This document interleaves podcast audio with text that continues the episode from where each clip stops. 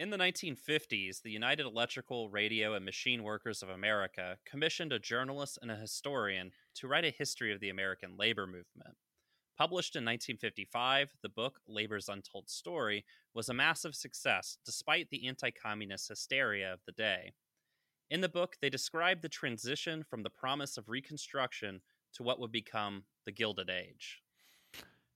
There were small warnings of the great disaster coming, but for the most part, they were ignored.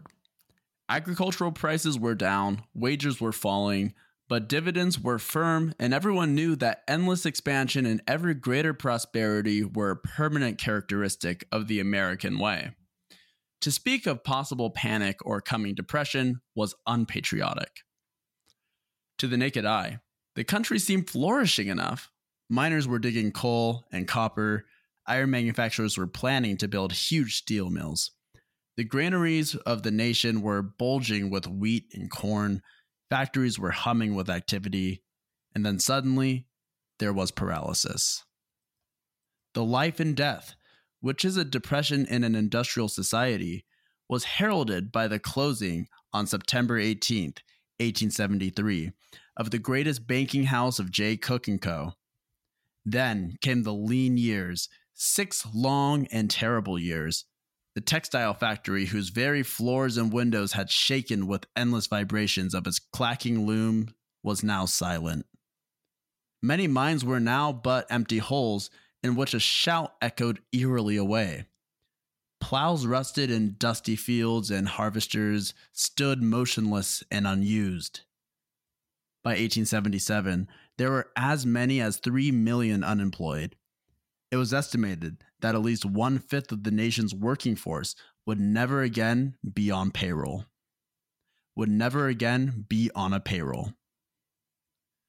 As conditions deepened, anger continued to rise.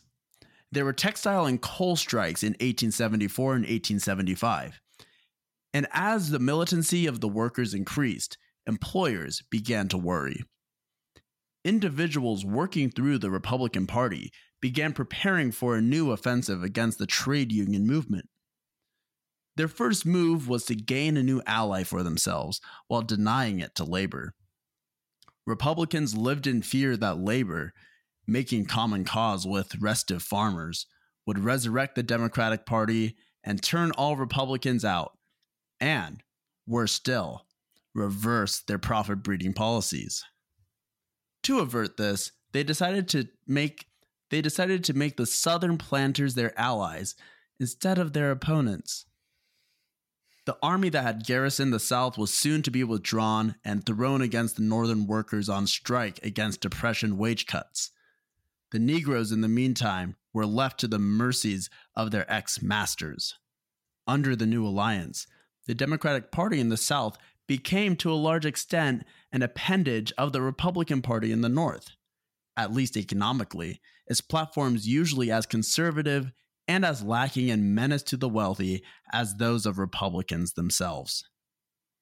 Popular movements were being broken both North and South, separately and without either popular force aiding the other. Their enemies combined, but the people's movements did not. The Republicans had abandoned the Negroes in the South to better deal with the rising protests in the North. Thus, it was that Negroes were being murdered in Columbia and Spartanburg, South Carolina, in Livingston, Alabama, and Greggs County, Texas, as troops were being called out against Massachusetts textile workers and Pennsylvania miners fighting through the country's severest depression.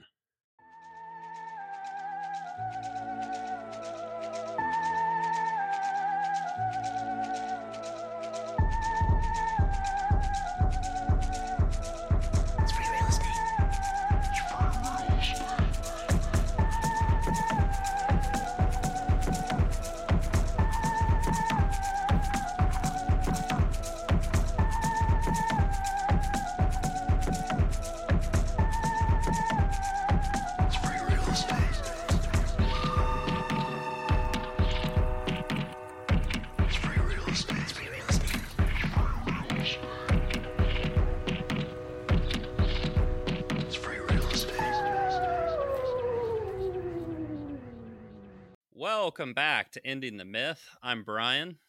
And I'm Munya. And we are continuing our journey through American history with the help of Greg Grandin's book, Ending the Myth, or The End of the Myth. Oh, my God. Like we said, we have superseded the book, and now it's just, you know, it's hard to remember what came first at this point, you know? Today, we're going to bring you, our lovely audience, part one of a two-parter, where we're going to be discussing the conditions of the working class at the turn of the century. Yeah, the collapse of Reconstruction marked a period of intense political reaction and retrenchment in American history. What would become known as the Gilded Age and the Progressive Era is better seen as a counter-revolution, successfully carried out in courthouses, legislatures, and boardrooms by the American capitalist class. On the ground, it was brought about at the barrel of a gun, and importantly, at the end of a rope.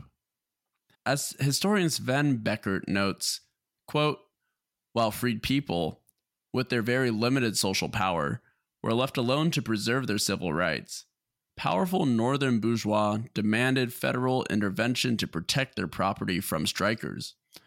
Unregulated property rights, if necessary, defended by the policing power of the federal government against the claims of other social groups, were now at the center of bourgeois discourse and politics." Historian Philip Foner describes the year 1877, quote, "All over the country, employers shared the glee of the mining and railroad companies of Pennsylvania. During the years when textile workers and miners were suffering serious setbacks, the progressive governments in the South were being overthrown and replaced by governments dominated by planters and industrialists. With good reason, the Commerce and Financial Chronicle could report to Northern capitalists anxious to invest in the South that conditions were ideal for, quote, this year, 1877, labor is under control for the first time since the war." He then goes on to describe the condition of workers, quote, "The railroad workers had felt the impact of the Depression as keenly as any group of working men in the country. Their wages had been cut steadily until average weekly earnings amounted to $5 to $10 a week. Irregular employment reduced their wage still more. Men with families were permitted to work only 3 or 4 days a week, most of which time had to be spent away from the home at their own expense. After paying $1 a day to the company's hotel, they frequently returned with as little as 35 or 40 cents. To make matters even worse, the men often had to wait 2, 3, or even 4 months for wages, which were supposed to be paid monthly." Tom Scott's Pennsylvania Railroad had reported net earnings of $22 million in 1876. Scott, who was referred to as King Scott in Pennsylvania, had been a key player in whipping up support for Rutherford B. Hayes in the Hayes-Tilden Compromise that ended Reconstruction. Scott had urged Southern congressmen to swing towards Hayes in exchange for the promise of extending railroad construction in the South. King Scott made his own deal with Hayes, receiving $312 million in U.S. bonds after the election was finalized. With labor defeated and railroad capital ascendant, Scott felt untouchable. In May of 1877, he boldly announced another 10% cut in wages of workers on the Pennsylvania Railroad. Workers on the Baltimore and Ohio Railroad responded to the wage cut by stopping freight trains around the city of Baltimore. Police were called in to break the strike. The Baltimore Sun described the scene, quote, "The singular part of the disturbances is the very active part taken by the women, who are the wives and the mothers of the firemen, in this case being railway workers. They look famished and wild and declare for starvation rather than have their people work for the reduced wages. Better to starve outright, they say, than to die by slow starvation." Over the month of July, the strike spread. Railroad workers in Martinsburg, West Virginia, shut down all freight moving through the city. When the mayor had the leaders of the strike arrested, a crowd rushed the jail, freeing them. Miners from all over West Virginia poured into the city to protect the strikers. Black railroad workers in Kaiser, West Virginia, voted to join the strike, fulfilling the worst fears of the American capitalist class a multiracial labor strike. In Louisville, Kentucky, black sewermen went on strike. They marched throughout the streets shouting for people to join them. Before night, wrote a local journalist, there were several hundred, including some whites. Pittsburgh, Scranton, St. Louis, and Chicago soon joined the fray. It was a spontaneous uprising of more than 100,000 workers against the labor conditions being imposed upon them. Newspaper headlines showed the level of panic among America's capitalist class. "A serious time in Chicago, the city in possession of communists," wrote the New York Times. "Pittsburgh sacked, the city completely in power of devilish spirit of communism," wrote the New York World. "It is wrong to call this a strike. It is a labor revolution," said the St. Louis Republican. Yeah, as if that's a bad thing.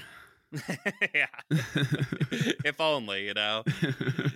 Historian Philip Foner notes, quote, "Newspapers, clergymen, and public officials vehemently declared that the strike was another Paris commune, an insurrection, a revolution, an attempt of communists and vagabonds to coerce society, an endeavor to undermine American institutions." The strikers themselves did not have a particularly large communist contingent among them, and to the extent that there were, their communist politics were most likely derived from homegrown exploitation than nefarious foreign agents. But the tactic of painting working-class struggle as something foreign to the United States was tried and true. Slave plots uncovered in Virginia in 1800 were labeled as the work of outside agitators, in this case, mischievous French Jacobins, intent on importing European ideologies into pastoral America. When New York tailors tried to form a union and go on strike in 1836, the judge hearing their case held that unions are, quote, "of foreign origin, and I am led to believe mainly upheld by foreigners," while ruling against the workers. In 1857, on the eve of the Civil War, pro-slavery evangelist George Fitzhugh declared, quote, We warn the North that every one of the leading abolitionists is agitating the Negro slavery question as a means to attain their ulterior ends, socialism and communism, no private property, no church, no law, free love, free land, free woman, and free children. Sounds dope. Imagine yelling that out and thinking that you're on the right side of that. Yeah. That's what always shocks me is they just say it. It's like, if you just say it out loud, maybe you, I don't know, like, just have a change of opinion. Guys. Just like, yeah. Oh, In the case of what would become known as the Great 1877 Railroad Strike, these accusations of foreign elements in the railroad preaching alien ideologies would be deployed in the same way as in the examples above, as a cover for the use of massive state violence against the population.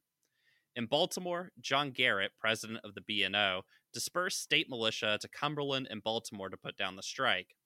Militia mustering in Baltimore fired into the crowds supporting the strikers, killing 12 and wounding many more. Quote, "The determined temper of the soldiers," wrote the New York Times, "is evinced by the circumstance that all the men killed were shot through the head or the heart." Every part of this was pure fantasy. The soldiers, faced with a crowd of thousands, had panicked and just fired into the crowd at random. Among the dead were women and children, but the media wanted blood. The New York Herald declared, "The mob is a wild beast and needs to be shot down." The New York Sun advocated a diet of lead for the hungry strikers. In Chicago, the mayor had a cavalry contingent charge the crowd of strike supporters. Chopping at the crowd with their swords, they killed 12 while wounding dozens more. In Pennsylvania, King Scott had the state militia stationed in Philadelphia brought in to break the Pittsburgh strike. Confident that these soldiers, raised in the ease and comfort of one of the financial capitals of the country, would shoot down the workers in Pittsburgh without question. Upon entering the city, the militia carried out a massacre, killing 20 people and wounding dozens more. A grand jury would later come to the conclusion that this was, quote, an unauthorized, willful, and wanton killing, which the inquest can call no other name but murder. Workers reacted by arming themselves with weapons from local gun stores and chased the militia out of town, forcing them to take shelter in a stone roundhouse. That night, workers began pushing flaming cars full with oil and pitch into the roundhouse, forcing the militia to leave the city. Cool. Yeah, that's awesome.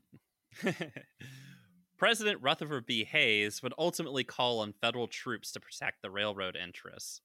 Units making war on the Sioux people in the West were brought back east to occupy Chicago and St. Louis. In the end, an estimated 200 people were killed in clashes with police, state militias, and federal troops. The Great Railroad Strike was at its heart a class war. In St. Louis, merchants raised $20,000 to arm a militia of 1,000 men. The St. Louis Gun Club provided shotguns, and merchants donated 5,000 muskets. In New York City, the 7th Regiment, a militia made up of Manhattan socialites, bankers, and merchants, ate a meal catered to Delmonico's on, quote, the finest French china and cut glass, as they mustered for an uprising that never came.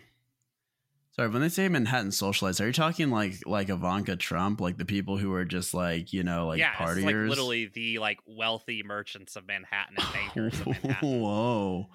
Wow. Oh, I meant to like send you on a mission to go look at their armory. So after this, essentially, they decide they need to, like, they got to muscle up a little bit, you know? So they build this, like, enormous armory in Manhattan that looks like a fucking castle. But inside, it's furnished entirely by Tiffany's. And, like, because, of course, you know. Yeah, of course. And it's still there. I'll get the location. That's a flex. But, yeah, you got to respect that. Check it out. Yeah. And it looks like a castle because the whole point of it was between the wealthy area of Manhattan and the poor area of Manhattan. And that was like where they would make their like Alamo stand and like shoot at the poors out of their little castle keyholes. That is so crazy. Incredible. Wow. Yeah. Yeah. When you look at it, it's like clearly defensive, but you wonder like for who? It's in the middle of the city. Like, yeah, you know, it's like, oh, for the people of the city. For the people, the residents of the city. Yeah, who live there. It's just like that Irish mural where the gun is just like pointed at you, the viewer. Yeah, basically. Basically.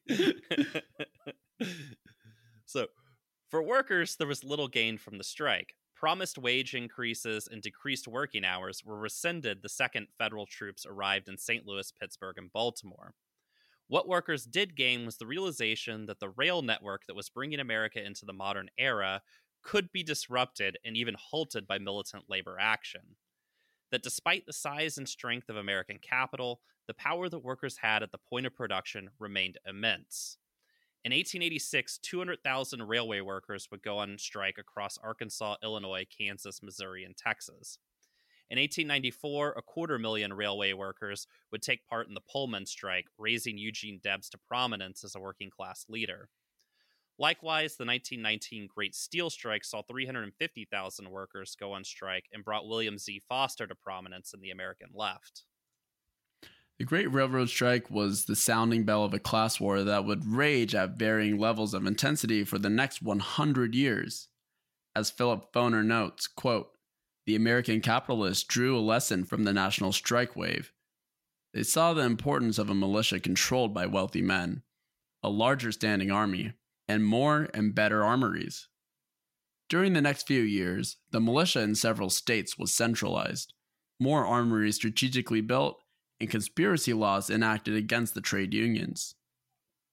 Yeah, and it's worth noting this is basically when the National Guard like really comes into existence. There was something called the National Guard prior to that, but like its current formation is from the railroad strike. It was built to kill American workers, essentially. Yeah, and it is like very, you know, interesting, and it piques my interest that like.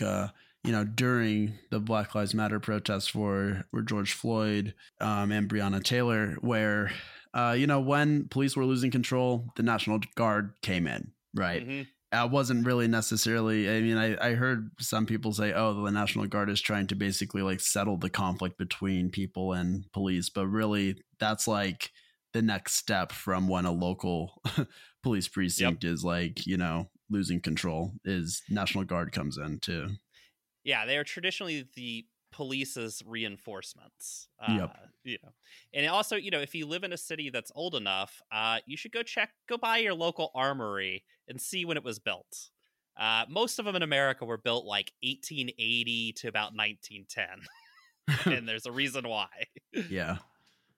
Also, if you go find where your armory is, you can almost always tell where at the turn of the 20th century where the poor population was and the wealthy population was, because the armories are almost always put on the demarcating line between them to essentially guard from one going into the other neighborhood. Yeah, so it's like literally like fortifying like a rich neighborhood. Yep, exactly. So labor militancy was met with extreme violence. To give just some brief examples, a demonstration for the 8-hour day in Chicago in 1886 led the state to execute 4 labor leaders in retaliation. The aftermath of what became known as the Haymarket Affair led the international labor movement to declare May 1st a day of solidarity for labor. In 1897, a miners' strike in Latimer, Pennsylvania, was met with machine guns from a posse rounded up by the sheriff when they tried to march into town. 19 were killed and dozens more were injured. In 1914, John D. Rockefeller Jr. personally ordered the murder of dozens of striking miners in Ludlow, Colorado. Police, state National Guard, and private militia set on the miners' camp at night, setting fire to the miners' tents and then machine gunning them down when they tried to flee. The majority of the dead were children who were burned alive in a bunker that the miners' wives had built to protect them from the nightly gunfire that Rockefeller's men fired into the camp. This would become known as the Ludlow Massacre. By the way, we could keep going. We could talk about the Everett Massacre. We could talk, I mean, this just goes and goes and goes. This is like Everett, Washington? Yep. Wow. Yeah, and Everett, and I believe it was 1917, a group of Seattle unionists were going to Everett via a ferry to support a lumber workers' strike there.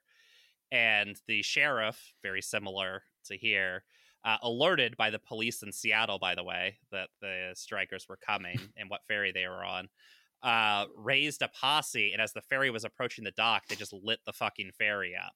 Holy shit. Killed a bunch of people. Yeah. On what was the ship was called the Verona, and yeah, incredible. The ferry, of course, immediately tried to turn back and go to Seattle. When it arrived at dock in Seattle, the Seattle police then arrested the strikers. Oh, great! Yeah. Wait, so the ferry was on fire, and they turned the ferry around to like go back? Oh, by lit up, I mean they just fired on it with their guns. Oh, okay, got you. Shot the shit out of it. Yeah, I think they end up killing like the ferry captain and stuff. Yeah, I mean, it like barely makes it back to Seattle. Jesus Christ! It was not it was not seaworthy at that point. A lot of holes, but yeah. But these things were extremely common at the time. I mean, the Battle of Blair Mountain. Just in coal country alone, you know, probably a couple thousand dead killed by, you know, cops, National Guard, private militias hired by the company, etc. The violence visited upon striking workers reached particularly vicious levels when it was black workers who were striking. A strike involving black cane workers in Louisiana in 1887 led to an orgy of violence that left at least 60 dead. An all-white militia made up of local planters and police, and under the command of Confederate General P.G.T. Beauregard, was organized to break the strike. A sheriff's posse gunned down the strikers marching in St. Mary. In Bayou Lafourche, the militia launched a bayonet charge against a group of striking workers. All over the area, planters led militiamen door to door to kill workers that they found troublesome. 2 cane workers identified as the strike's leaders were captured and then lynched in Thibodaux. The bodies of the dead were dumped in unmarked graves. All while, local newspapers justified the violence by publishing fantastical stories of a black crime wave. Yeah, that doesn't sound familiar at all. Yeah, it's amazing how things change over time, right? Yeah. The violence against these cane workers was indicative of the violence being meted out against Black people all over the South as the counter-revolution against Reconstruction reached full steam. Historian Leon Litwack describes the lynching of Georgian farmhand Sam Hose in 1899. Quote, "Some 2,000 men and women witnessed it on a Sunday afternoon in Newman, Georgia, some of them arriving from Atlanta on special excursion trains. After stripping Hose of his clothes and chaining him to a tree, the self-appointed executioners stacked kerosene-soaked wood high around him. Before saturating Hose with oil and applying the torch, they cut off his ears, fingers, and genitals and skinned his face. While some in the crowd plunged knives into the victim's flesh, others watched with unfeigned satisfaction, as one reporter noted, the contortions of Sam Hose's body as the flames rose, distorting his features, causing his eyes to bulge out of their sockets, and rupturing his veins. When in Hose's agony, he almost managed to unloosen his bonds, the executioners quenched the flames, retied him, and applied more oil to the body before relighting the fire. Such suffering, reported one newspaper, has seldom been witnessed. The only sounds that came from the victim's lips, even as his blood sizzled in the fire, were, oh my God, oh Jesus. Before Hose's body had even cooled, his heart and liver were removed and cut into several pieces, and his bones were crushed into small particles. The crowd fought over these souvenirs, and the more fortunate possessors made some handsome profits on the sales.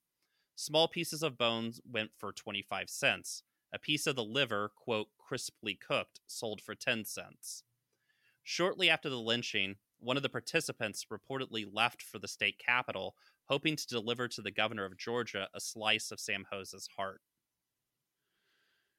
There were 4,425 documented lynchings in America between 1877 and 1950.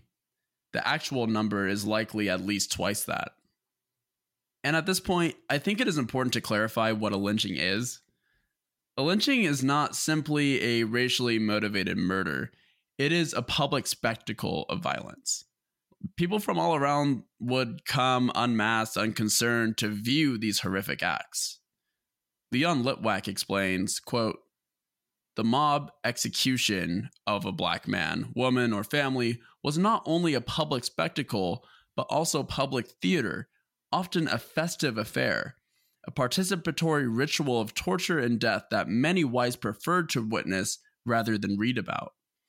Newspapers on a number of occasions announced in advance the time and the place of a lynching, with such colorful headlines as, quote, Negro jerky and Solon as burnings hour nears.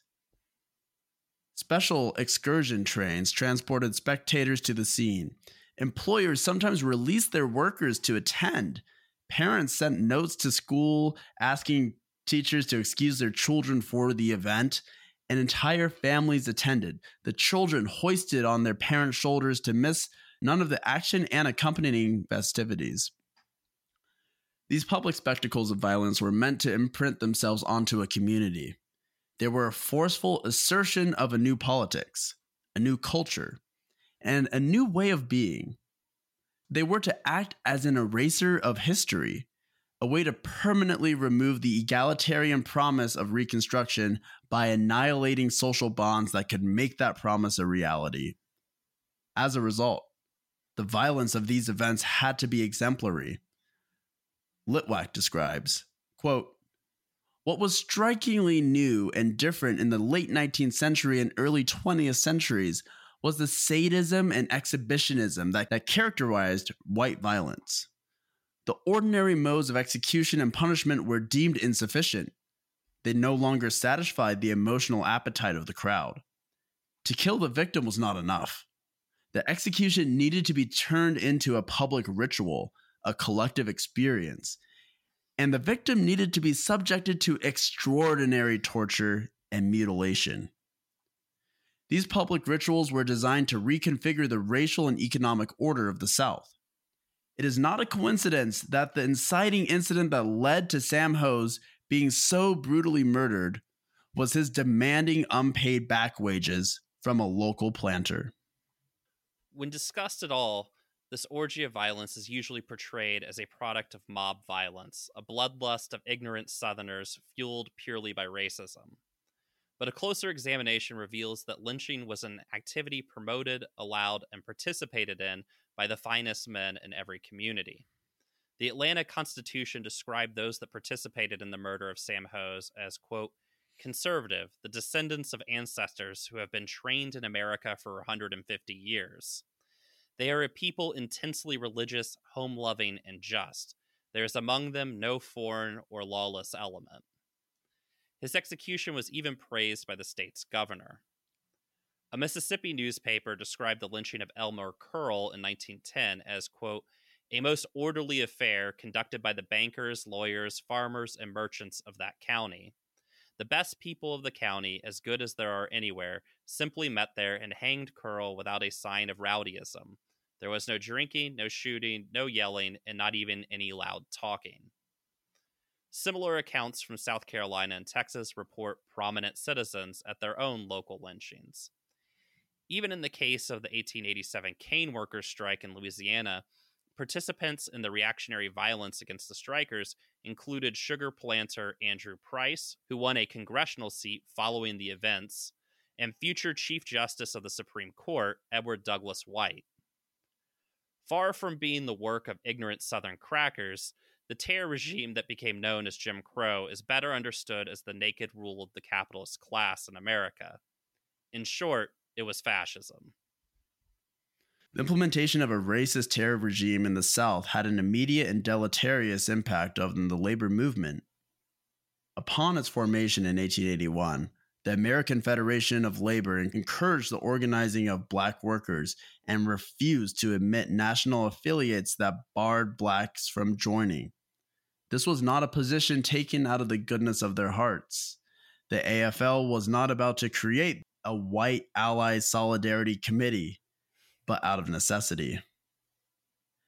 As the United Mine Workers noted in 1891, quote, take the Negro out of the organization and you have a vast army against you, one that is strong enough to be felt and feared. Hard-won experience had taught many labor organizers that racism and segregation only made it easier to break strikes, and that solidarity was a worker's only chance.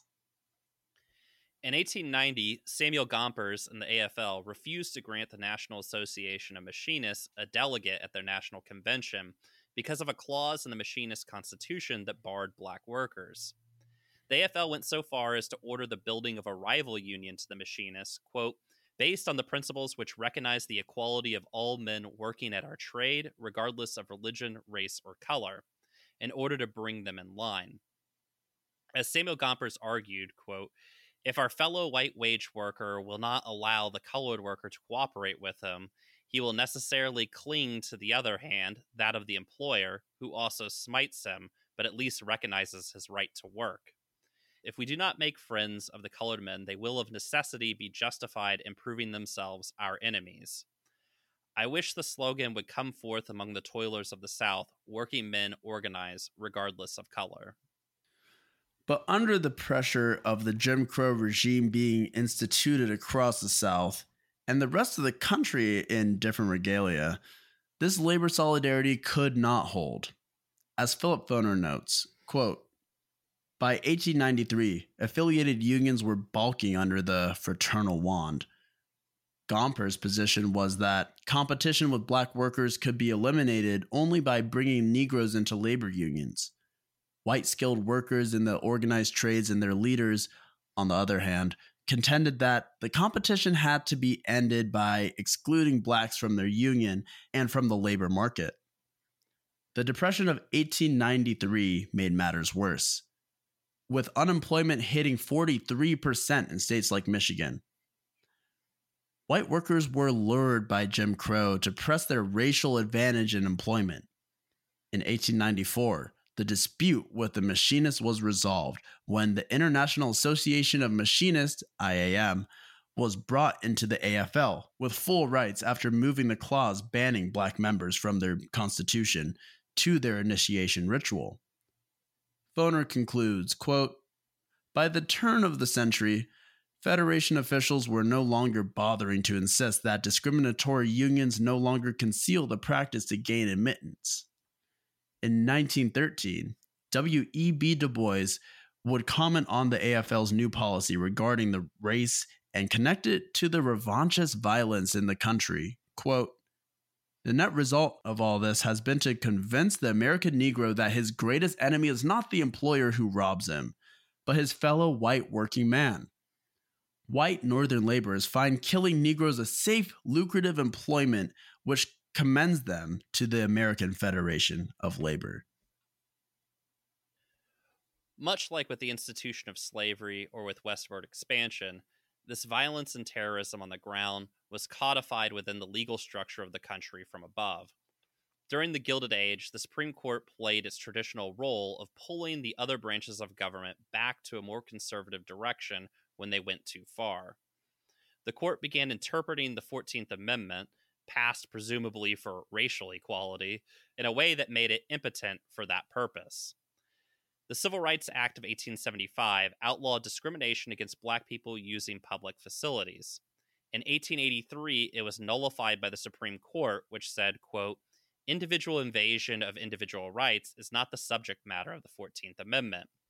They used the words "no state shall" to narrowly reinterpret the amendment as applying only to the actions of the government, rendering private discrimination based on race legal. In 1890, Mississippi passed a new constitution that was packed with Jim Crow goodies like restrictions on the franchise. The court and Congress did nothing, encouraging the rest of the South to follow Mississippi's lead. In 1896, the Supreme Court gave its official blessing to Jim Crow with its ruling in Plessy v. Ferguson, where it ruled that, quote, "The object of the 14th Amendment was undoubtedly to enforce the absolute equality of the two races before the law, but in the nature of things, it could not have been intended to abolish distinctions based upon color or to enforce social, as distinguished from political, equality, or a commingling of the two races upon terms unsatisfactory to either."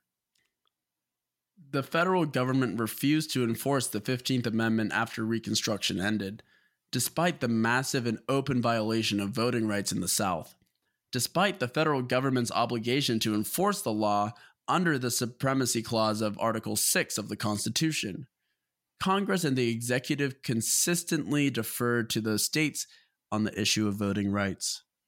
This was part of a 90-year trend in allowing Southern states to flagrantly disregard federal laws passed during Reconstruction and pursue their own policies regarding race and repression.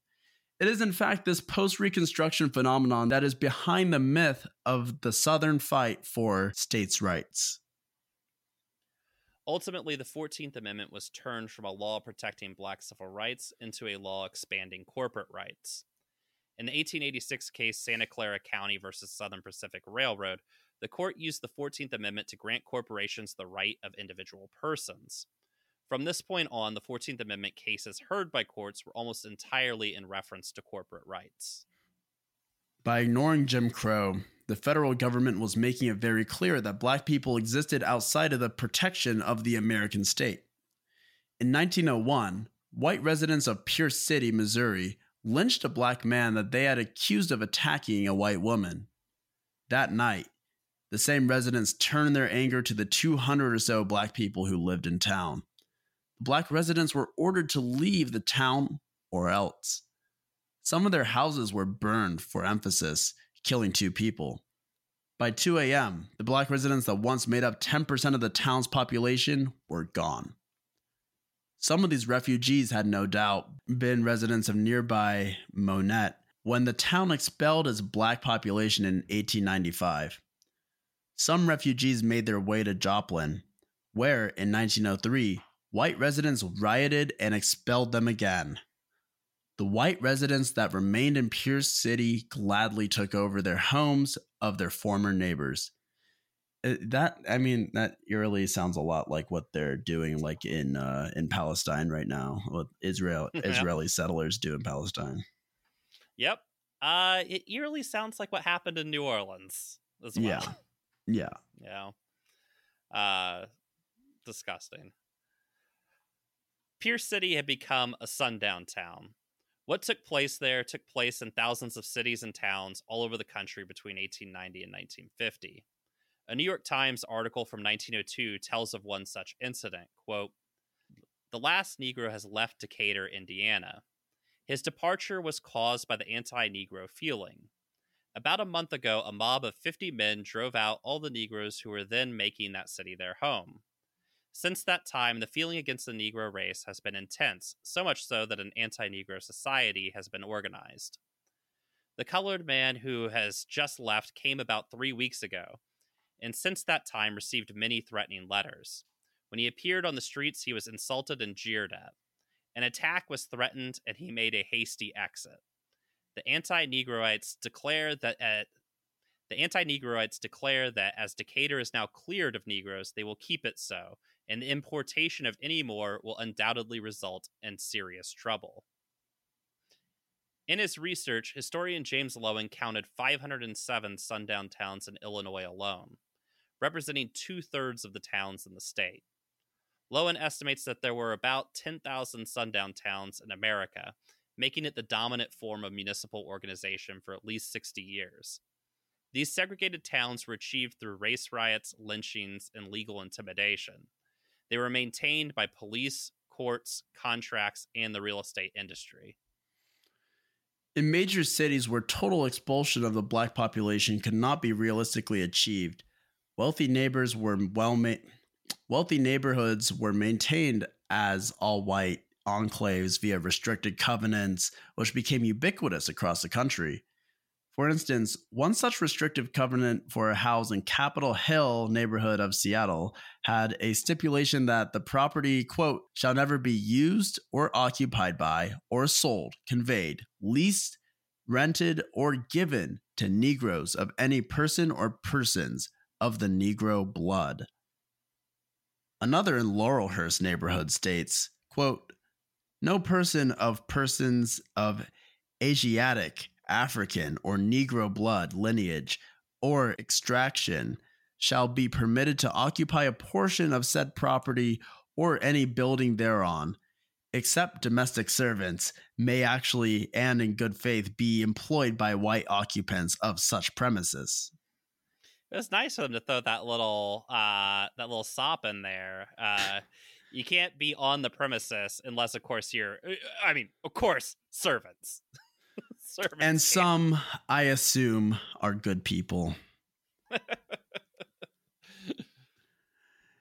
In Bellevue, a suburb of Seattle, a covenant stated, quote, "This said property shall not be resold, leased, rented, or occupied except to or by persons of the Aryan race." That last one is from 1947. Yeah. Talking about the Aryan race in America was very common in the 30s. For some reason, it became a touch less common after 1945. But Bellevue will not be defeated. Yeah, Bellevue, well after the Nazis get their ass kicked, they're like, we're still there. We're still doing this. We're gonna be calling it the Aryan race. God damn, man. None of our listeners from the Seattle area are surprised by any of these, by the way. Yeah. Well, my goodness. Sundown towns allowed another avenue for the capitalist class to get white buy-in into the American project. Can't afford a house? Well, you can steal your neighbors after you expel them. It was the project of westward expansion writ small.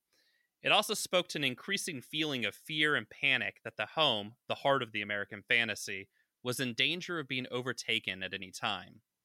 White residents could work out their anxieties about American capitalism on the black population, a convenient folk devil that could be poked, prodded, and destroyed without ever threatening the status quo. The American homeowner, as Marx might say, came into this world dripping from head to toe from every pore with blood and dirt. I mean, like, that's a good quote. I do like the idea of Marx just taking the quote out of context and just saying, as Marx might say, I came into this world dripping from head to toe in designer, in ALD, in Gucci. Yeah, I gotta get the drip, boy. Yeah, that's gonna be the new way to like rock on lefty TikTok. Yeah. New TikTok just dropped for sure. Like, watch the space. So the thing that is shocking to me about the sundown town phenomenon is the extent to which this resegregation was successful and controls how and where people live today. Like, according to census data, today Pierce City is 90% white, counting only 2 black residents. That is 198 less black residents than they had in, wait for it, 1902. Yeah, that's that seems like less. A lot less. A lot less in the turn of the 20th century, you know. Yeah. Another example, Decatur today is over 95% white, with only 117 black residents making up just 1% of the population. Cool. It just well, and that's today, but you know. Yeah. But Munya, in progressive, that those are hillbilly backwaters in Indiana and Missouri, though. On slave the progressive owners. Yes, yeah. Exactly. Those are crackers, right? On the progressive West Coast, though. Be careful, be Seattle, careful. Now you can be canceled for saying cracker now. Apparently Twitch is banning people for saying cracker. Incredible. What can you even say to that? But in progressive Seattle on the West Coast, I mean, clearly these things haven't maintained themselves as they have in the Midwest. Well, Brian, I hate to break it to you, but Laurelhurst, the home of former Seattle Mayor Jenny Durkin, is also a sundown suburb itself. Laurelhurst has a black population I'll just give you a range from 0 to 1%, somewhere within that range. Depending on like which real estate site you check, some might round up, some might round down, but it's from 0 to 1%. Yeah. I mean, interesting. That must mean that depending on which one you look at, they have either counted 0 or 1 black person. I feel like yeah, exactly. I mean, that's what that definitely means. The real estate site Niche felt this was good enough to grant the neighborhood a diversity grade of a B-. I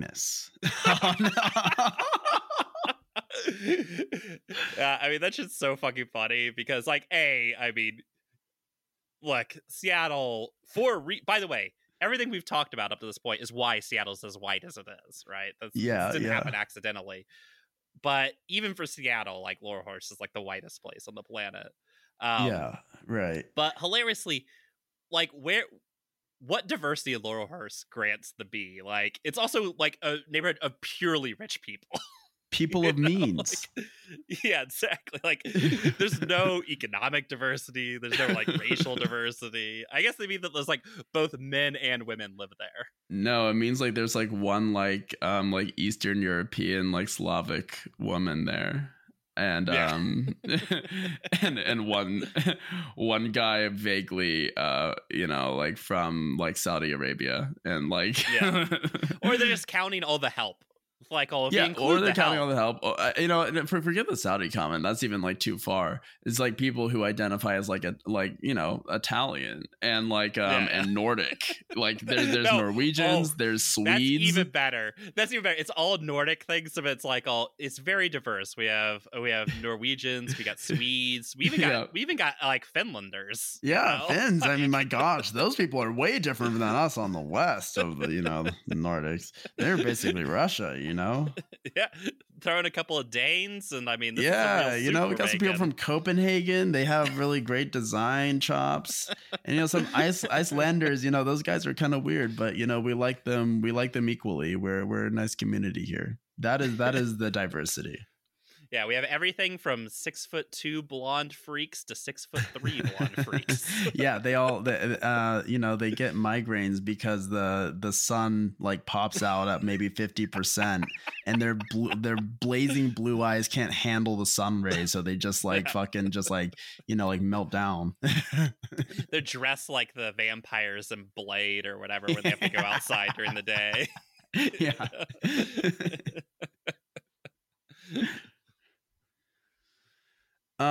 Yeah, and that's great. I mean, and also, before Ballard was, included in Seattle, you could just call Ballard a sundown town as well.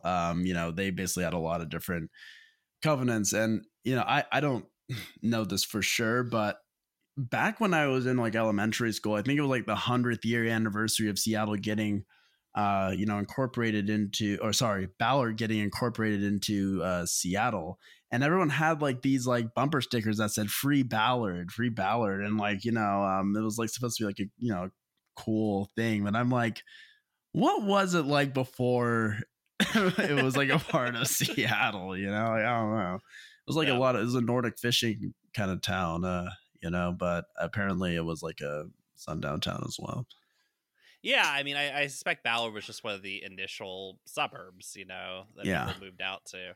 And, like a lot of suburbs, their whole existence is about segregation, about resegregating. There's a guy, one, I'll point out, people, if you want to go look into the suggested readings, we'll have a link to the Seattle Civil Rights Project has a collection of these covenants, which is where I pulled these from, that you can go through and read the whole covenants and everything like that, if you want to take a look at them from the Seattle area. But there's another historian named Thomas Segrui who wrote a book about the suburbanization in Detroit post-war. And basically the whole thing is how to get the white workers away from the black workers at the GM plants, right? And so GM is like actively facilitating suburbanization and facilitating the creation of restricted covenants to essentially separate their workforce. And then they start to pull the plants out of Detroit and just start to move them out to the suburbs, right? GM having identified the black working class as they saw as troublesome and the white working class as more malleable to work with, which, I mean, honestly, they were fucking right on. They're right about that. Yeah. I mean, yeah, yeah. But yeah, I mean, this is the story of sort of American housing and, just how we live. In the case of Pierce City, I mean, it's interesting. I suspect there are many places in America that are contrary to what we might believe today that are more segregated and less diverse than they were 100 years ago. Yes. You know? And that is a very hard fact to swallow, but it's very true, is that sundown towns have never gone away. In fact, they have actually continued to thrive. They're not even on a decline in a way. They've gotten stronger. So, it's not even just like, like hillbilly neighborhoods. It's not just like these, what you probably see in popular media, these like hicks, like running people out of town. It's not even just like the weird, like, Nordic ethno states of Laurelhurst, right? Like, you could even go to the tiny Washington, D.C. suburb of Chevy Chase, Maryland. It's 90% white and only has 37 black residents. James Lowen describes how it got that way, quote, "On the ground in Chevy Chase, Maryland, stands a tangible symbol of this difference between old and newer suburbs. The Saks Fifth Avenue store, looking like a bank surrounded by the green lawns of well-kept suburbia. In 1903, Francis Newlands, who set up the Chevy Chase Land Company to build an elite suburb just northwest of Washington, D.C., sold some land to developers to build a subdivision called Belmont to provide affordable housing for domestics and other workers. Shortly thereafter, according to Washington Post reporter Mark Fisher," not that Mark Fisher, quote,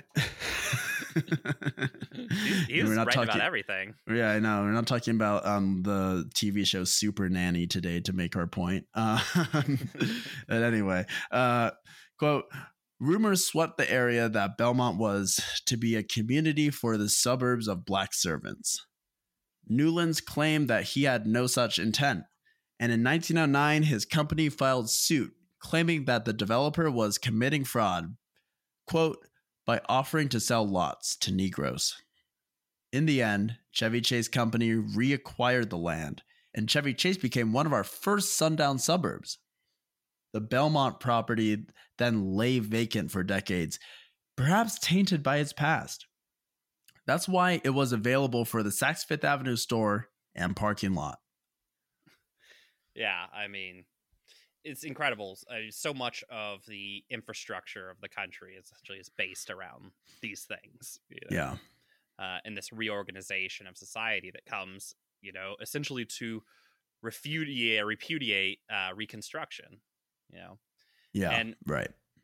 And that brings us to sort of an interesting point, which is the political function of things like violence, mm-hmm. right? And, you know, in the aftermath of the Second World War and the revelations of the Holocaust, liberals were casted about everywhere for an explanation of like how Germany, a sophisticated Western European nation of educated libs, could commit such heinous acts of violence.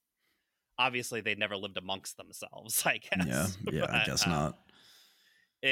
Also, I mean, the irony of Americans wondering, how could those people in that country just commit such heinous acts of racial violence?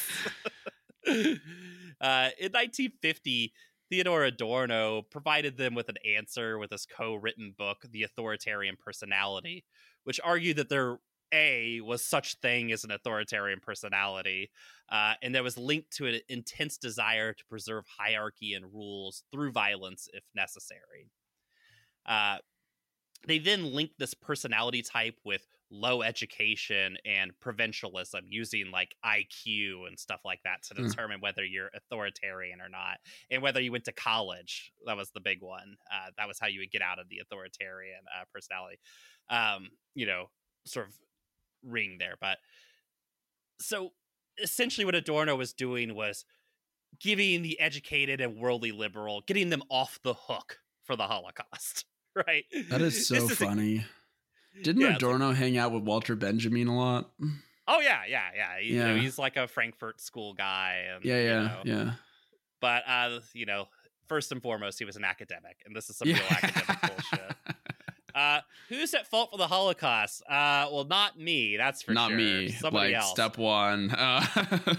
Which is hilarious because, one, the German Academy were like the first ones to like declare their allegiance to Nazism. Like, oh, wow. It was German colleges were the first to purge Jews from the field, from the occupations, you know.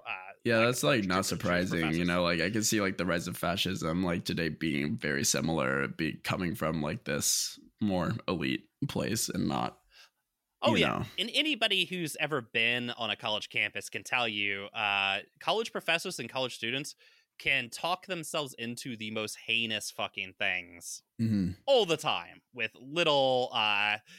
very little effort or anything like that. I mean, interestingly, while Adorno's writing this book, Harvard is busy at work creating fucking napalm to drop on children, you know. Right.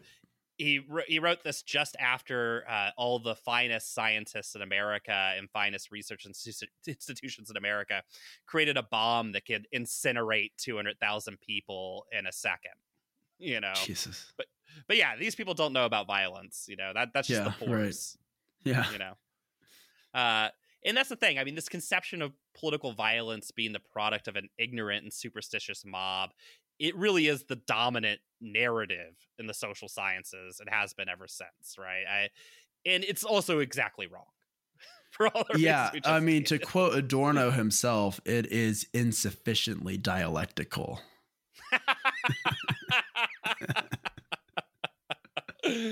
Adorno owned. Yeah, hoisted by his own petard there.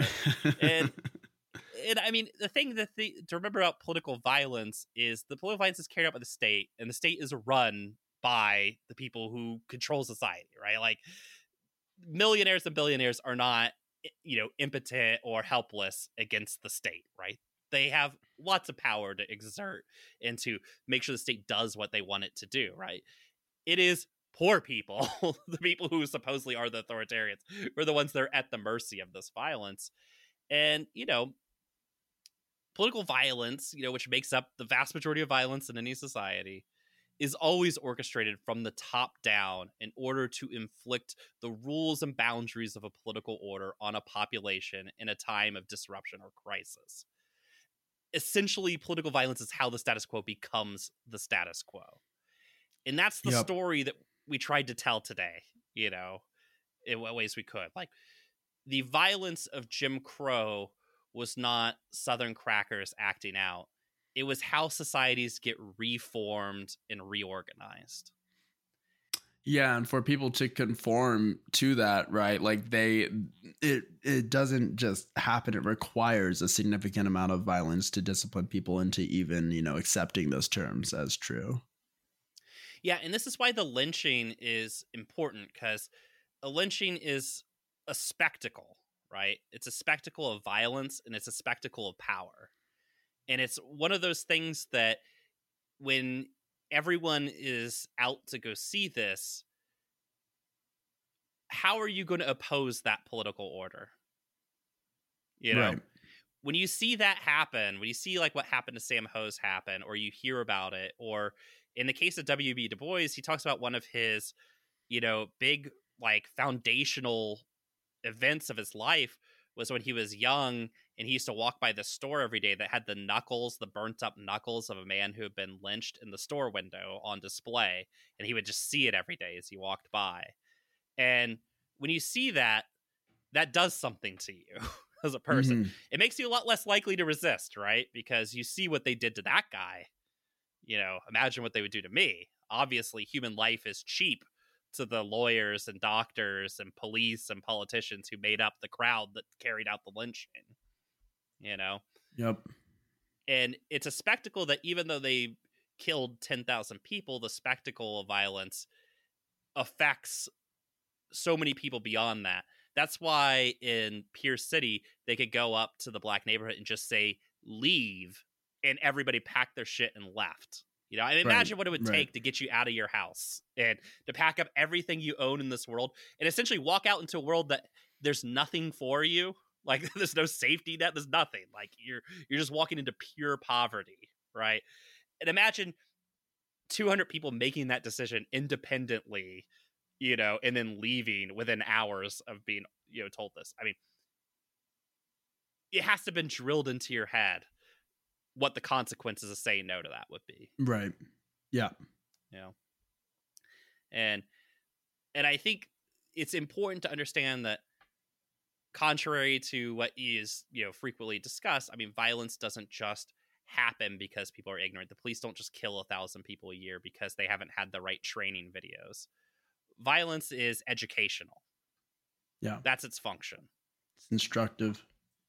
Yeah. Yeah, I mean, like, that's totally true. The only way to fight against that, they know what will, you know, topple it. And let me just say, it is not a peaceful protest. That is not something that, you know, fights against that for, you know, change. Like, when you are up against violence, you know, the oppressed has to wield violence in order to topple that. Like, there's no way around that. Well, it's a two-way street. I mean, you're not going to teach a billionaire the error of their ways through, you know, perfectly flowered language and arguments and structured argument. The thing is, they get tangible goods from their wealth, right? And you're not going to convince them to give those up for the intangible good of being a good person, right? Mm-hmm.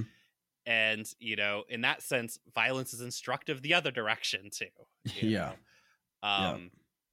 But, yeah, I mean, it is very telling that these spectacles of capitalist violence that we call fascism, that the times they show up are during these periods where things are in flux, you know, in the case of Reconstruction, where things could go either direction, right?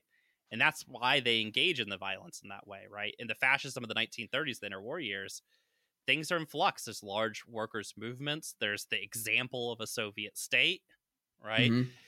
And all of that basically convinces the capitalist class, well, it's time to reinstate our will and authority. And the way we do that is through hyperviolence. And the thing is, if you take that history, then there is no peaceful path to overcoming capitalism. No. Because the second the capitalist class feels threatened, this is what they do. Yeah, yeah. And I think about this a lot because, and this is going to be a theme that you're going to hear throughout us covering the 20th century because, spoiler alert, both domestically and abroad, there's a lot more violence where that comes from that ultimately shapes our world. And one of the big lessons is that, like, it's kind of like a tranche, right? Like, it's a tier thing where, you know, if you're playing the ruling class at the game, and let's just like put this into context that we can all understand and relate to, let's just say like electoral politics, for instance, that is a game of the capitalist and ruling class, right? Who, when us, the working class, the people who aren't in charge of the society are playing in, they will play along with us in that game, right? If we come to a point where we're actually beating them at that game, that means that they can, it's not just like they'll throw their hands up and be like, oh, wow, well, touche. You won fair and square. You won fair and square. I'll give up good all these job. Things I have. Like, let's say a labor, like, let's say there's not just the Democrat and Republican Party. Let's say that there miraculously is a successful Labor Party, a socialist or a communist party that gets built that is actually like, you know, threatening power to take over the state in a way that, you know, is very threatening to their both material interests as well as just class interests as a shared class as well. They're not just going to be, oh yeah, let's just vote and see who wins. Usually if there is a win, there's extreme retaliation with violence. And you see that a lot. That's basically what the Cold War actually was. That's how the Third World actually got shaped. And that is basically the reaction that you get in any time. Like if you beat them one way, it's like, oh, well, we'll just kill you then. Like, I mean, and that is the hard truth. And we don't see it because the system has been so, you know, perfected where we have never even been a threat to the point where violence has to be used.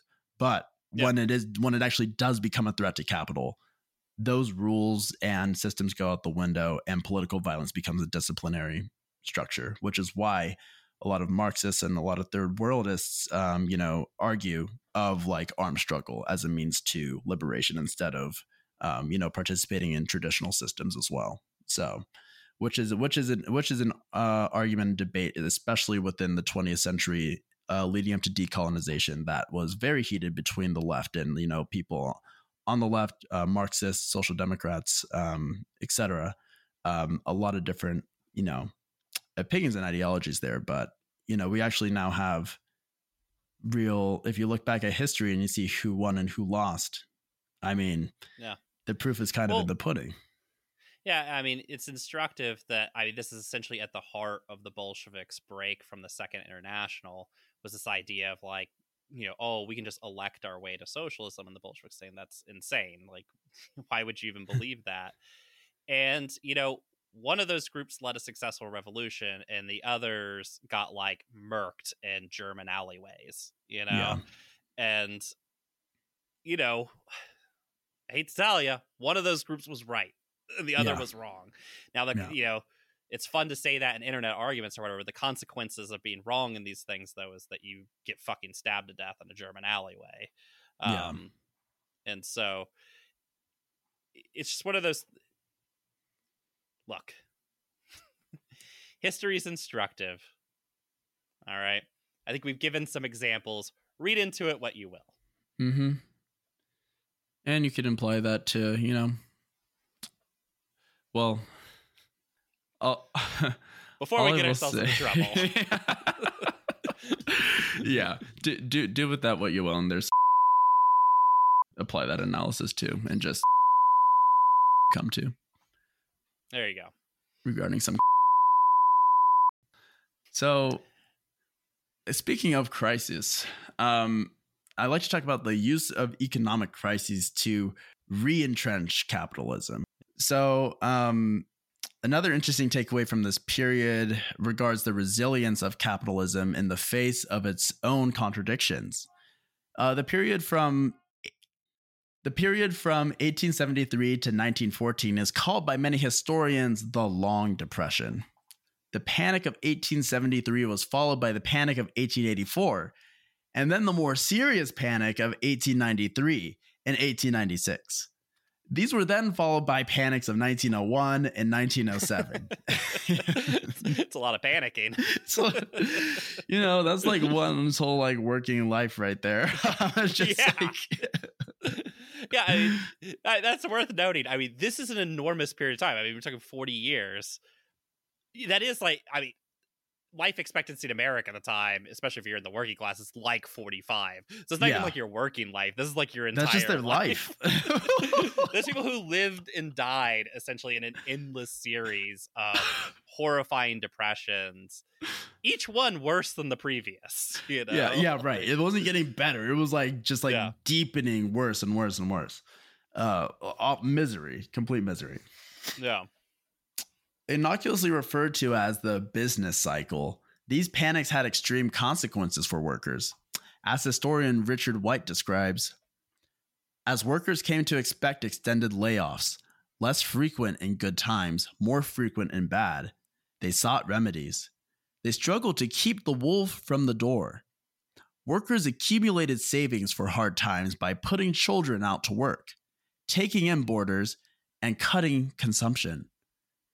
In 1872, for example, Tim Harrington of Newburyport, Massachusetts, put his wife and children out to work and brought only the family's flour from his own salary and bought only the family's flour from his own salary, saving the rest. In effect, families like Harrington's mortgaged their children's future to create a safety net. All of this amounted to a kind of self-insurance against inevitable and economic downturns. But unemployment made saving difficult. When they exhausted their savings, workers resorted to extended family and neighbors, and then local merchants and landlords who would advance them credit. Only when these failed would they seek aid, and then reluctantly from churches, charities, industrial aid societies, unions, and local relief committees.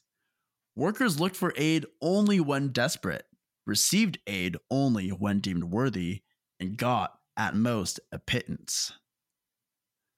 When all else failed, families broke apart, sometimes temporarily, sometimes permanently.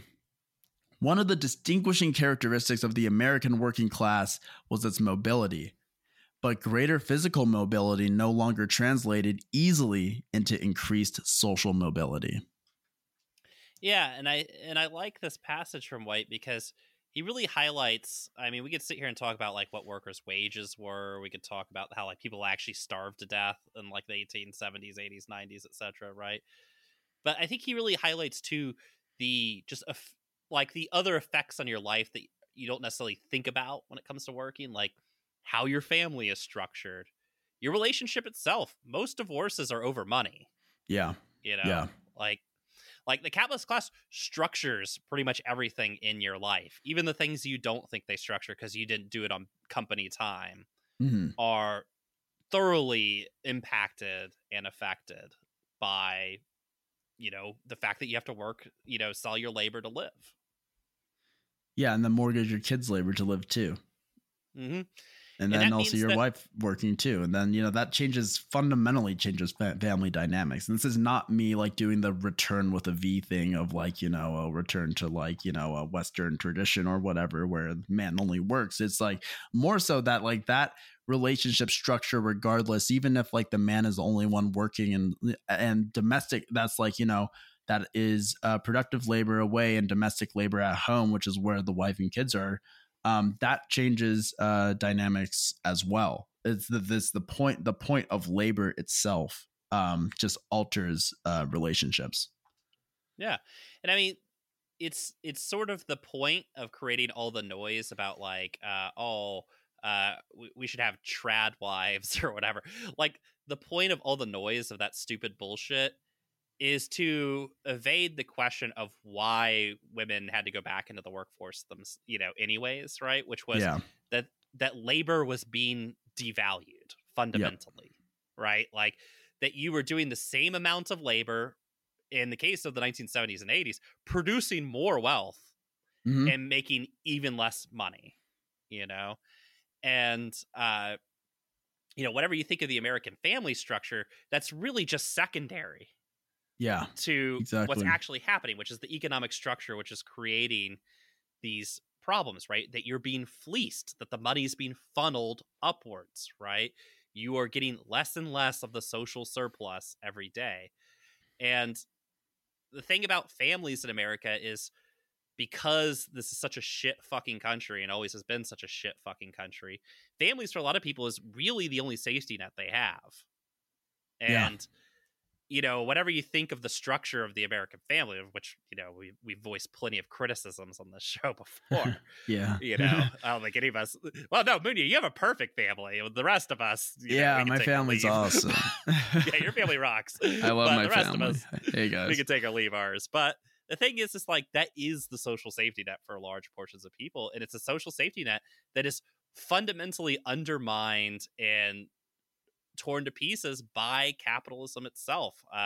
You know, it's instructive that when Daniel Patrick Moynihan wrote, you know, his fucking report on the black family and, you know, its pathologies that forced it into poverty, which is that black men didn't want to be fathers and all this stuff, right? You know, all the shit that Bill Cosby then made a whole career out of, and you know, Obama would say, you know, as president, right?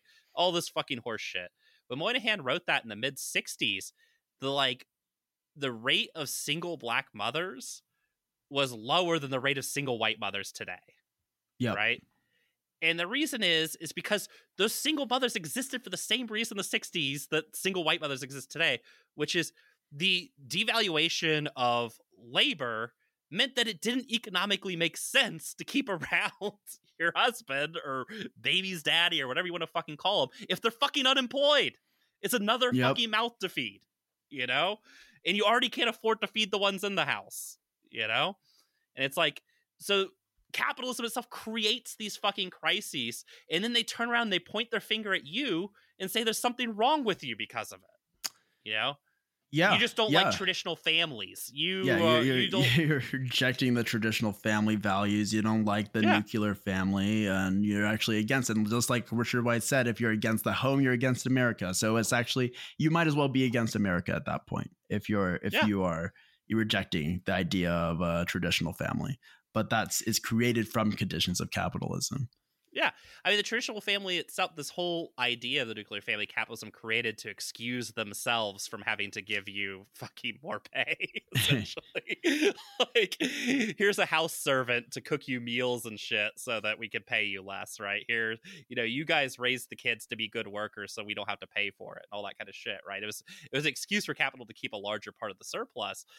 But then when capital got even more greedy and started to destroy the nuclear family, then that also somehow became, you know, our fault as well, right? And it is this thing. I mean, as much as people maybe think they realize it, I don't think they fully realize how much capital shapes every aspect of your life.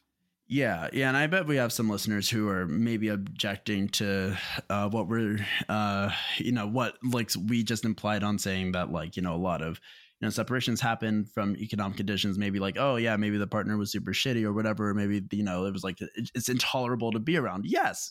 I would say that, sure, that could be in some cases, but, you know, I would blow your mind a little bit, if I will, to kind of go anti-Oedipus and say that, you know, mental health crises are not necessarily inherent. They are developed by conditions around. And so, people who suffer from alcoholism, suffer from, you know, a lot of like mental health disorders, who are just fucking awful to be around. right? Those are actually brewed not just from just inherent genetics, even though they can be transferred that way, but the condition, the root condition, is from external factors. And capitalism actually is the creator of a lot of mental health crises in America. There's no surprise, right? And one of the books that really dives into that is Anti-Oedipus, which basically connects the mental health crisis as a result of capitalism and alienation. Too. Yeah, it's interesting that, you know, in his autobiography, Frederick Douglass, in describing, you know, his slave master, basically makes the point. He's like, you know, in another world, in another system, this person had positive qualities and maybe could have been a different person. He's a monster in this one, you know? And basically, he's making the argument that we should always make on the left, which is nobody's born with inherent shit. Like, you know, even the worst person you know, in a different world, in a different society, in a place that valued human life differently, that valued human experience differently, is probably a very different person than the one that you know, you know? Yes. Yeah. And it's like creating a world where the entire sort of ethos of the system is individualism, dog eat dog, fuck over anybody to survive. It's not shocking that people have bad relationships with each other. Yep. It's not a good recipe for like good human contact, you know? Yeah. Yeah. Well, unfortunately, that was how these crises treated workers. Yep. How they treat the capitalist class. Yeah, let's talk about that. So capitalists saw these panics as opportunities. They just took the optimistic approach, you know. Yeah. They had the growth mindset to see the glass half full. They were like, all my losses are lessons, you know? Yeah. Like, this is grinding. a teaching moment for us. As Treasury Secretary Andrew Mellon said on the eve of the Great Depression, quote, "In a depression, assets return to their rightful owners." And capitalists used the Long Depression to drive down wages and pad their own pockets. This is made all the more grotesque by the role that individual capitalists would play in bringing these crises about. Take, for example, Jay Cook and Credit Mobilier. Credit Mobilier was a construction and finance company that helped to finance the Union Pacific Railway. It was also a shell company owned by Union Pacific that was used for funneling profits and handing out inflated stock to politicians too. Like, what? It was a giant con? Yeah. This is surprising. Yeah, it is pretty crazy. So Richard White notes, quote, "The railroads had come to Congress offering stocks, bonds, and land, and politicians had swarmed like flies. The men running the Union Pacific had sold stock in Credit Mobilier, a construction and finance company used to funnel profits to the insiders at below market prices to influential politicians. The scandal implicated the leadership of the Union Pacific Railroad, including Congressman Oakes Ames, and it snared Schuyler Colfax, the sitting vice president of the United States. Congressman James A. Garfield, James G. Blaine, the Speaker of the House, and a bevy of leading senators and representatives. Some would be ruined. Most would only be tainted. It took a heavy load of scandal to sink a Gilded Age politician." Yeah, cool. And, you know, I mean, this became like a big scandal because of the press reporting about it at the time. It was a story that went viral, if you will. Yeah, it broke the printing press. Yeah, to use the awful language of today. But this is bog standard bullshit for fucking railroads. Media just liked the story, but this is nothing. Like, this was business as usual, which is probably why they were shocked that this was even happening, because it was like, why are you guys latching onto this one? You know, like, yeah. I will say, if you want to have a fun experience, go into either Richard White's Railroaded or The Republic for Which It Stands and look up how he treats Ames Oaks and Ames Oaks' like responses to all these things. It's so funny. Like Ames Oaks is just like, me? Ames Oaks? Yeah. I'm just committing crimes. What's the problem? I just have a manila envelope stamped with the word crimes on it and it's stacked to the brim. And I carry it around with me. At one point in his own defense, he basically says, you know, who can fault like a congressman for, you know, getting a stake and like purchasing a road or whatever. And then he compares that. He's like, you know, if you're going to fault me for that, you would fault me. And then just list another obvious crime. It's like, if you're going to fault me for insider trading in this situation, well, then you'd have to fault me for insider trading in every situation. You'd have to fault me for bribery. Yeah. Just hilarious. You would have to fault me for securities fraud. Yeah, he basically was like, come on, guys, there's got to be a little bribery. Yeah. Let's not get ridiculous now. Things they would just say in public to give you a feel for the time.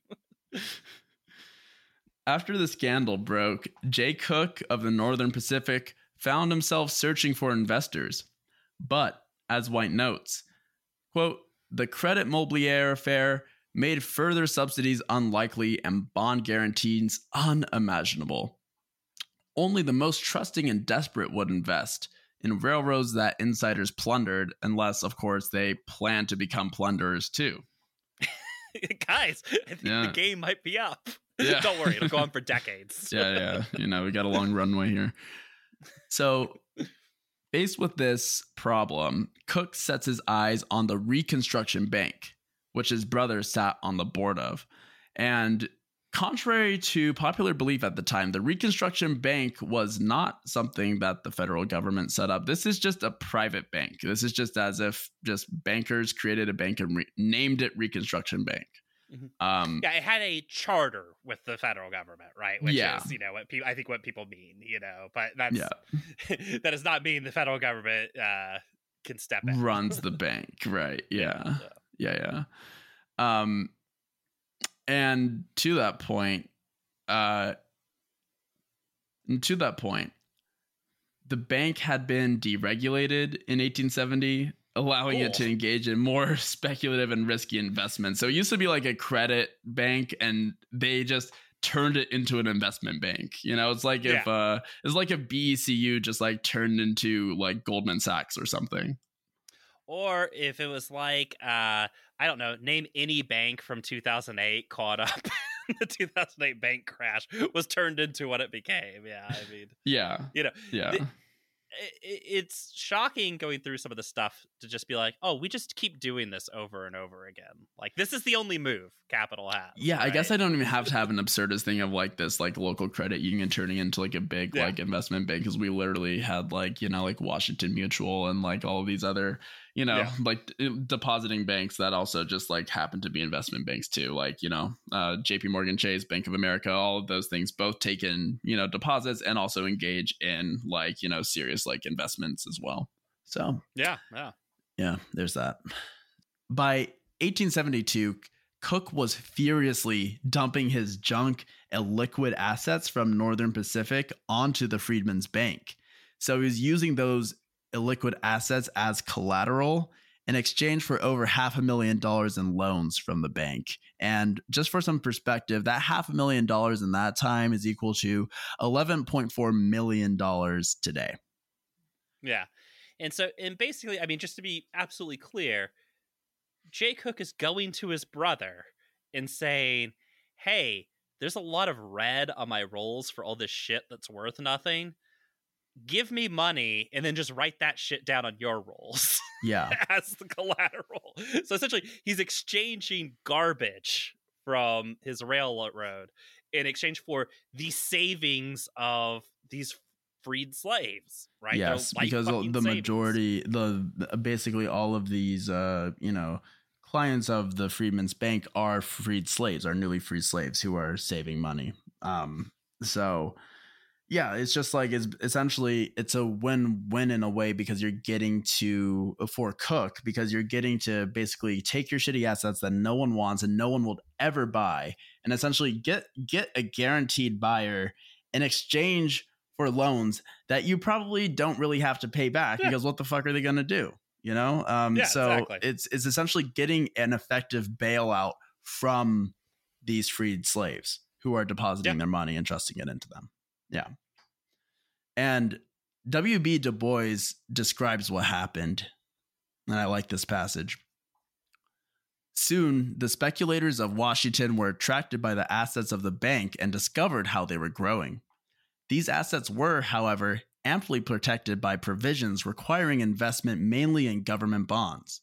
An amendment to the charter was introduced into Congress in 1870, which provided that one half of the deposits invested in the United States bonds might be invested in other notes and bonds secured by real estate mortgages. Cool. Yeah.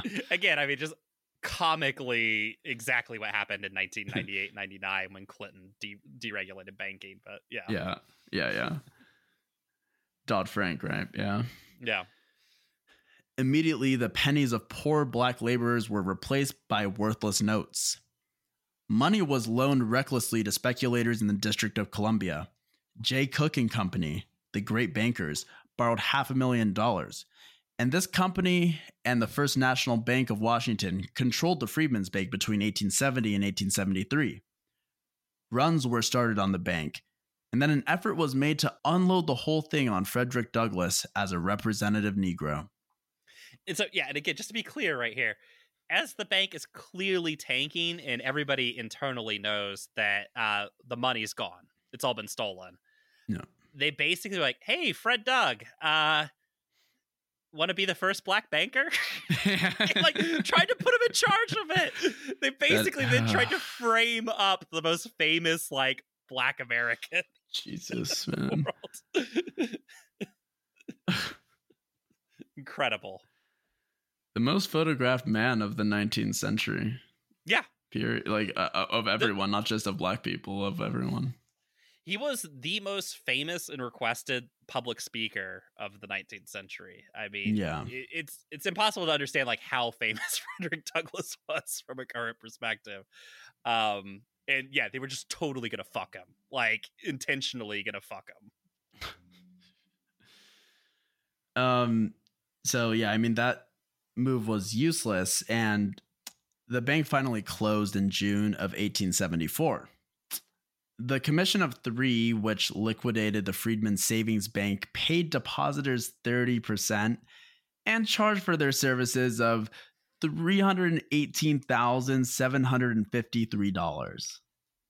So they just had to charge on the way out, and yeah. So yeah, the people who liquidated the bank charged a fee of that amount of over $300,000.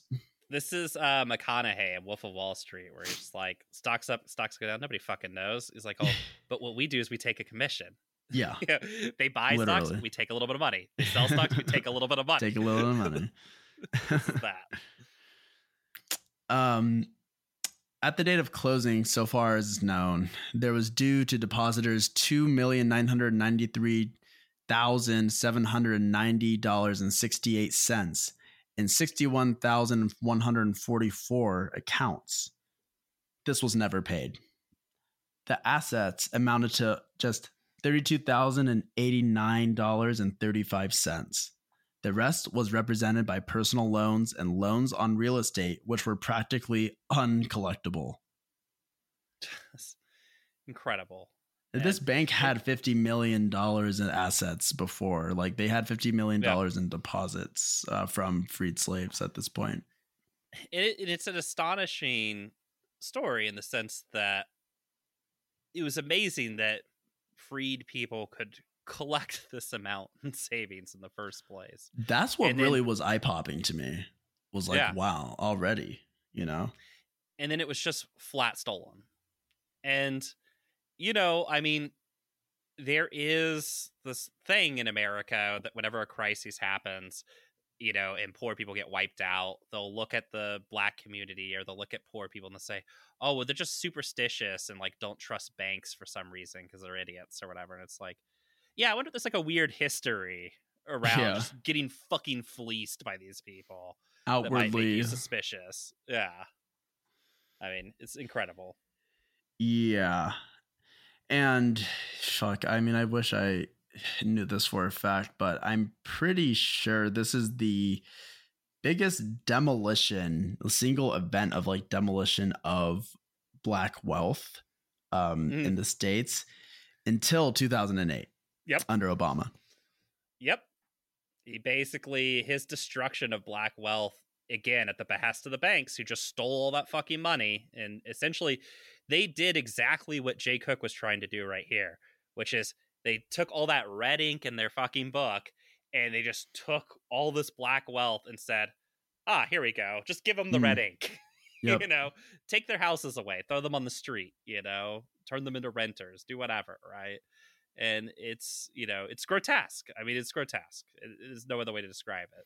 These, by the way, were all cultured, worldly, college-educated people. I guess they didn't realize that they weren't supposed to be authoritarian. Yeah. Oh, oops. You know. Oops. Made a mistake again. Better luck next time. Yeah. I mean, even after looting the life savings of newly freed slaves, Cook could not keep his empire afloat. And he closed his doors in 1873, and that is what the act that set off the Panic of 1873 was, and it launched the Long Depression. So after all of that, it fucking still went down. I mean, like, what an incredible waste all around. I mean, it's so that is just tragic, man. Yeah, he just looted the savings of newly freed slaves and then lost it all.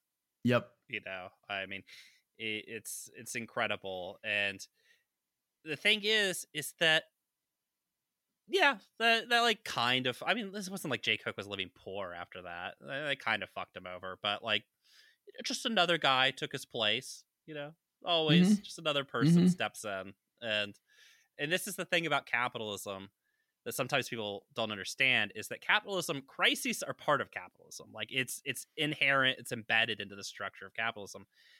And capitalism doesn't go away when a crisis happens. Individual capitalists might, but capitalism stays. And what tends to happen is during the crisis is the savings, the assets of the working class just get redistributed upwards at an even more furious pace than they were previously.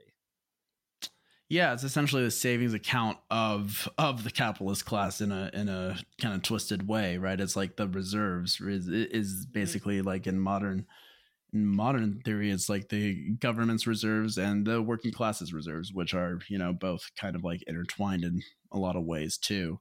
Yeah. And yeah, I mean, like I think we do have this sense of the sci-fi sense of collapse and how like, you know, because the contradiction of capitalism has reached a crisis point, that means that society will crumble and therefore we will like then just like, you know, build anew from the ashes, right? Like that is kind of the theory, but this is like actually super beneficial. Look no further. Look back a year ago.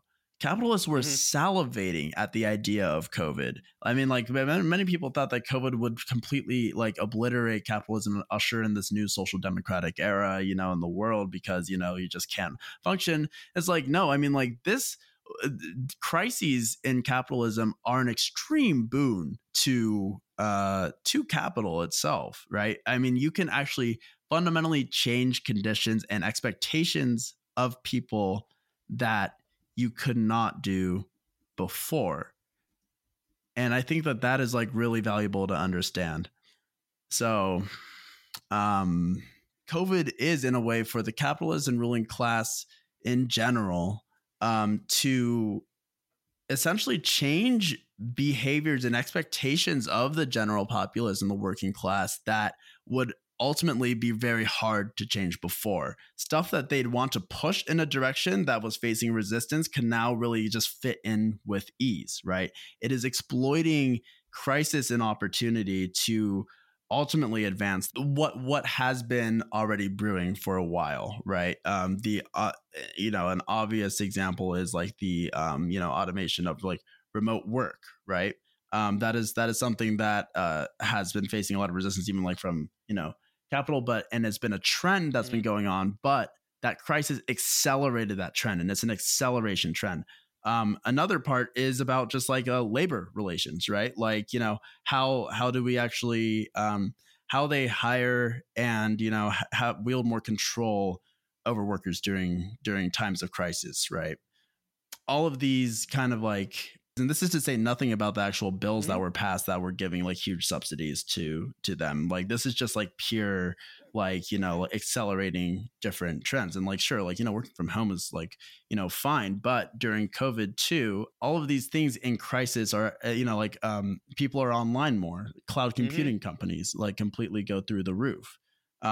Consumption in general, consumer consumption hasn't been higher than it ever has been before, because the actual what this crisis has done to us, like this, like kind of, scarcely felt precarity in a lot of ways, is like kind of like reminding us like, holy shit, like, we only have, one life. We got to like bounce back from basically not being able to do anything. The leverage an employer has over if you can afford life-saving medicine, or if you're, relative is in the ICU and you have employer insurance. That is like direct leverage over that, employee. If you leave, you're going to be stranded in a pandemic without any aid, without any, insurance at all. So all of that to say is that like there is real exploitation in crises that are not necessarily deemed the end, but are by design to consolidate power in the system. Yeah. And I think the thing to take away here is that part of the resilience of capitalism is that minus a countervailing force, there's nothing to just keep capital from redistributing amongst themselves society's resources in a crisis, right? And the reason is that they control the levers of power, the state, etc. So they decide where resources go, and obviously they're going to redirect them to themselves. And it's important to remember that. I mean, the COVID thing's such a good example because, I mean, just as a base element, we were here in the middle of an unprecedented epidemic, right? Pandemic that was happening, killed, I mean, now 800,000 people in this fucking country. And because we don't have any, like, cohesive countervailing force to push back against capital in America, we had an entire political party that ran on a campaign of "we will not provide healthcare to you in this crisis." Like that was the entire Biden campaign. That was the only like coherent thought they had, was that healthcare would not be extended in the middle of a public health crisis. And what can you say to that other than that? Like, you have no say in what's happening. And the reason is that voting isn't a say. You have to have like an actual, like, political project that is opposing it, so why don't we close out on that sunny note right there. We want to leave you once again with the man, the legend, W.E.B. Du Bois, and his thoughts on the counter-revolution that was launched in 1876. God wept, but that mattered little to an unbelieving age. What mattered most was that the world wept and is still weeping and blind with tears and blood. For there began to rise in America in 1876 a new capitalism and a new enslavement of labor. Home labor in cultured lands, appeased and misled by a ballot whose power the dictatorship of vast capital strictly curtailed, was bribed by high wage and political office to unite in exploitation of white, yellow, brown, and black labor in less lands and breeds without law. Especially workers of the New World, folks who were American and for whom America was, became ashamed of their destiny. Sons of ditch diggers aspired to be spawn of bastard kings and thieving aristocrats rather than of rough-handed children of dirt and toil. The immense profit from this new exploitation and worldwide commerce enabled a guild of millionaires to engage the greatest engineers, the wisest men of science, as well as pay high wage to the more intelligent labor, and at the same time to have left enough surplus to make more throughout the dictatorship of capital, over the state, and over the popular vote, not only in Europe and America, but in Asia and Africa. The world wept. Because within the exploiting group of New World masters, greed and jealousy became so fierce that they fought for trade in the markets and materials and slaves and all over the world until at last in 1914, the world flamed in war. The fantastic structure fell, leaving grotesque profits and poverty, plenty and starvation, empire and democracy, staring at each other across world depression.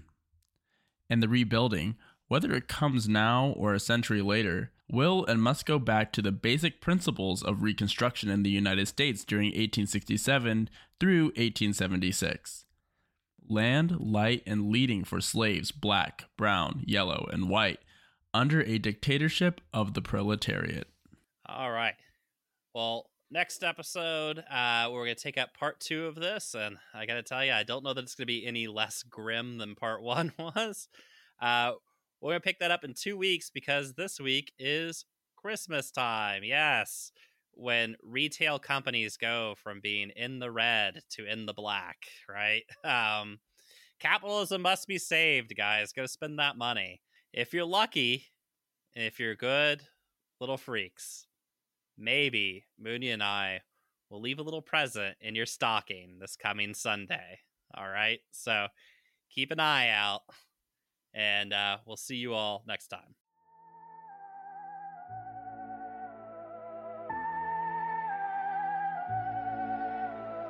The money's not the deal. The cow's not the deal. It's freedom and liberty and access to a land.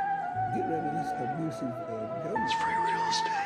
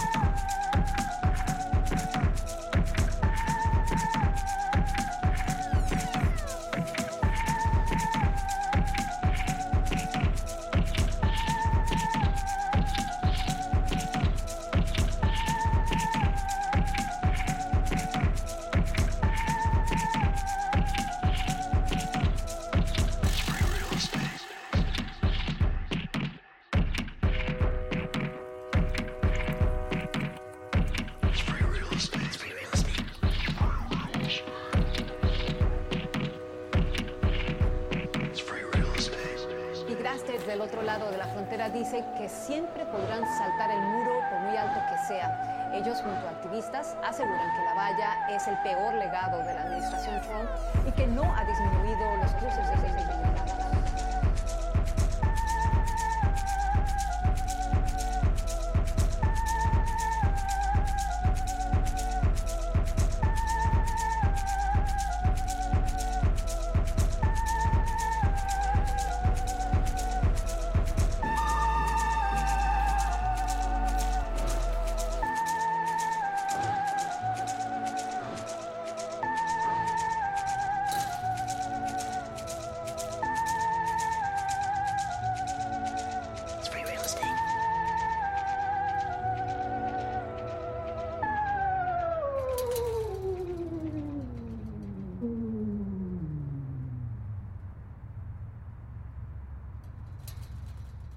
It's free real estate.